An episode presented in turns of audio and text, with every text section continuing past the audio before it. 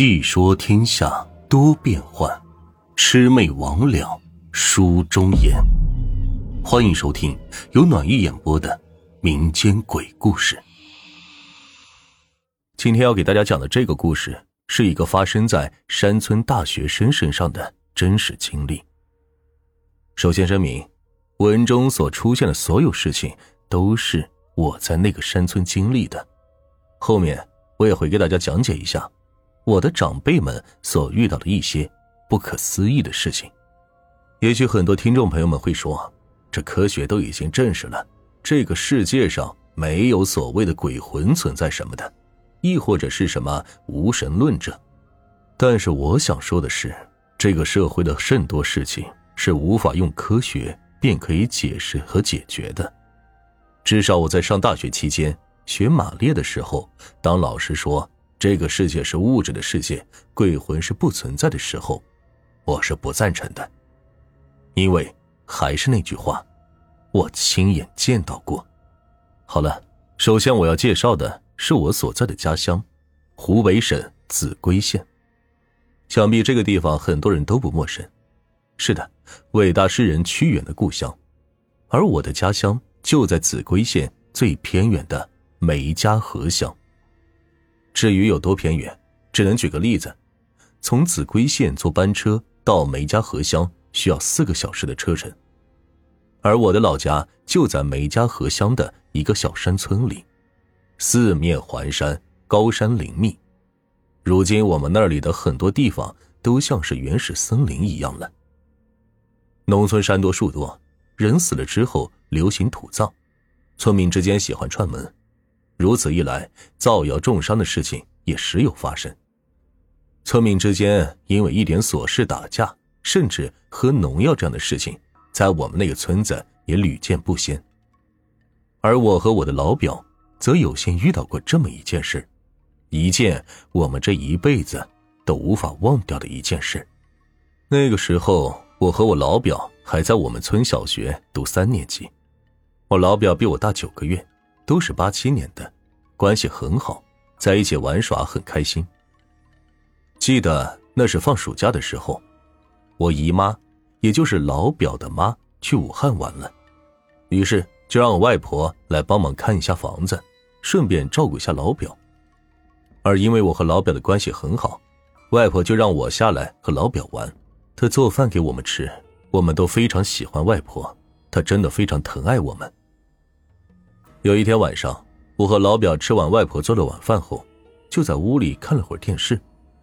过了一会儿，老表要上厕所，我就说：“我陪你去。”我想，在农村长大的孩子们都知道，这晚上在农村上厕所其实是一件很随便的事情，因为农村人家很多茅房都建在房子的后面，比较偏僻。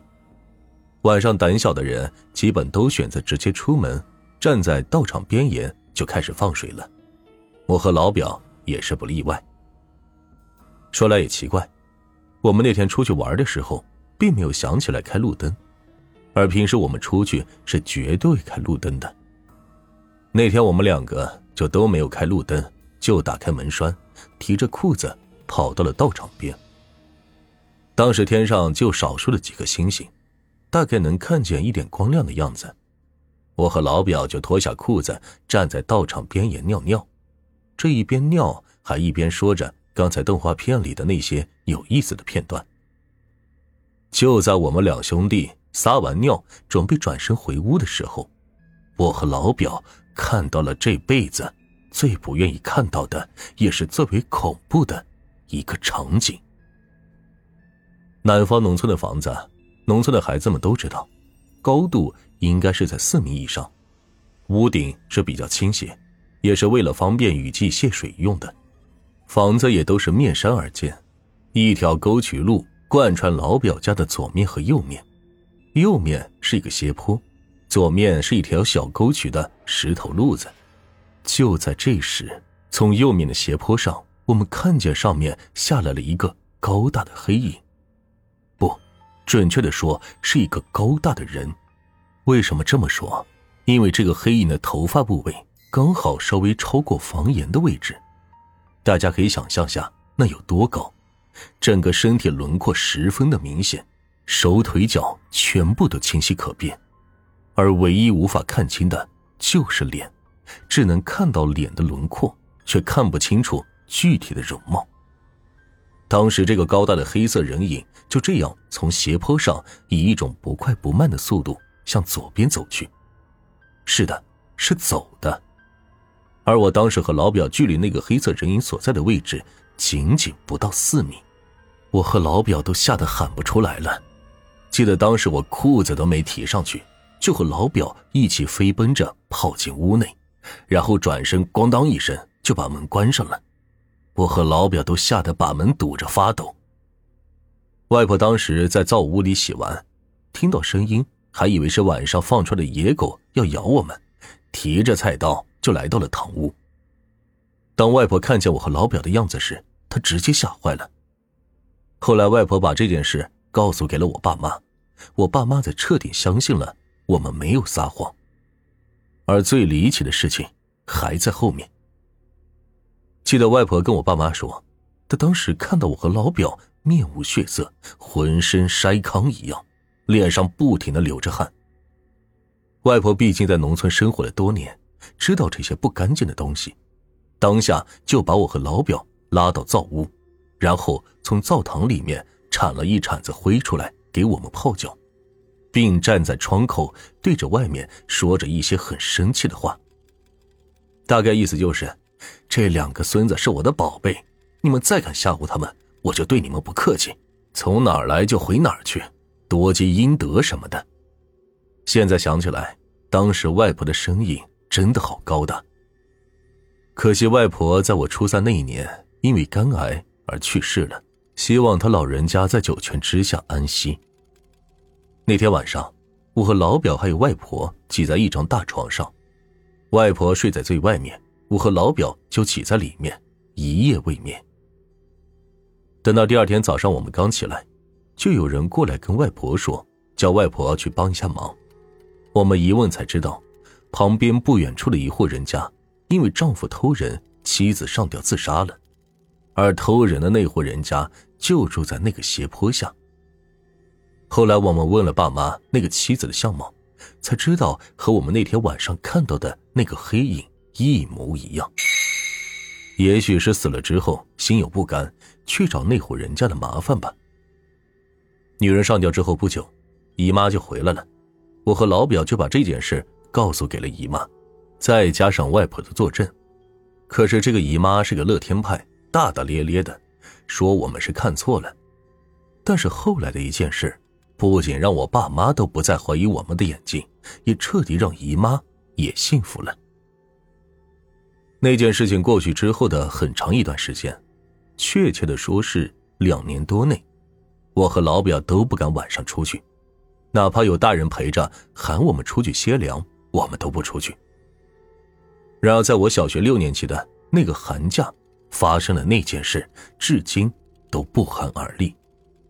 那个寒假，我们在城里的亲戚以及姨妈他们都上来到我们家玩，很多人当时很热闹。那个时候还流行打拖拉机，不像现在这么多的人喜欢打麻将。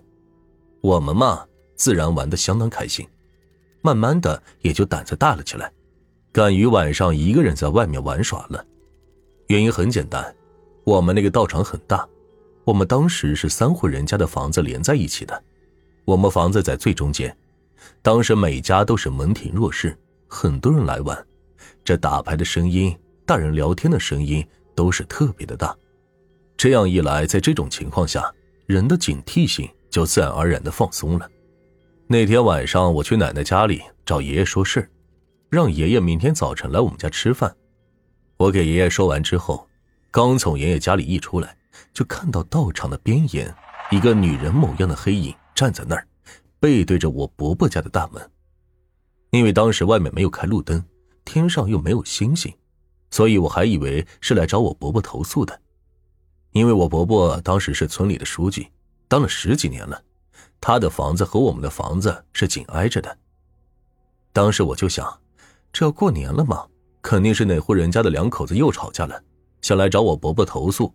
但是看见我伯伯家里这么多客人，不好意思进去说，于是就背对着在那里站着。我当时想着，要么干脆就喊到我们屋里来坐下喝点茶也行呢。于是我就便对着那黑影喊道：“呃，您是来找我伯伯的吧？到我们屋里来喝点茶吧。”我这么一喊，我爸妈以及姨妈他们就全部出来了。而就在这个时候，不可思议的一幕出现了：那个黑影在看到那么多人出现的一刹那，就直接从我伯伯的门前闪到了我妖婆的门前小路上。这两地距离有四十米，时间花了不到两秒钟。大家可以想象一下，那是什么样的速度？只记得我爸当时就一把抱起我进了屋，姨妈给我泡了杯糖水，我爷爷就直接烧了一叠纸钱。求祖宗保佑我们这几个孙子孙女平安，因为我爷爷害怕是来找我们一大家麻烦的。第二天，我们下面不远处的一户人家的女人就喝农药了。这个女人在喝农药之前说了一句话：“我要去找书记。”直到现在，我都不能忘记这个诡异的画面。如果你们中也有人亲眼见到过那一幕的话，我相信你一定会终身不忘的。实在是太惨了。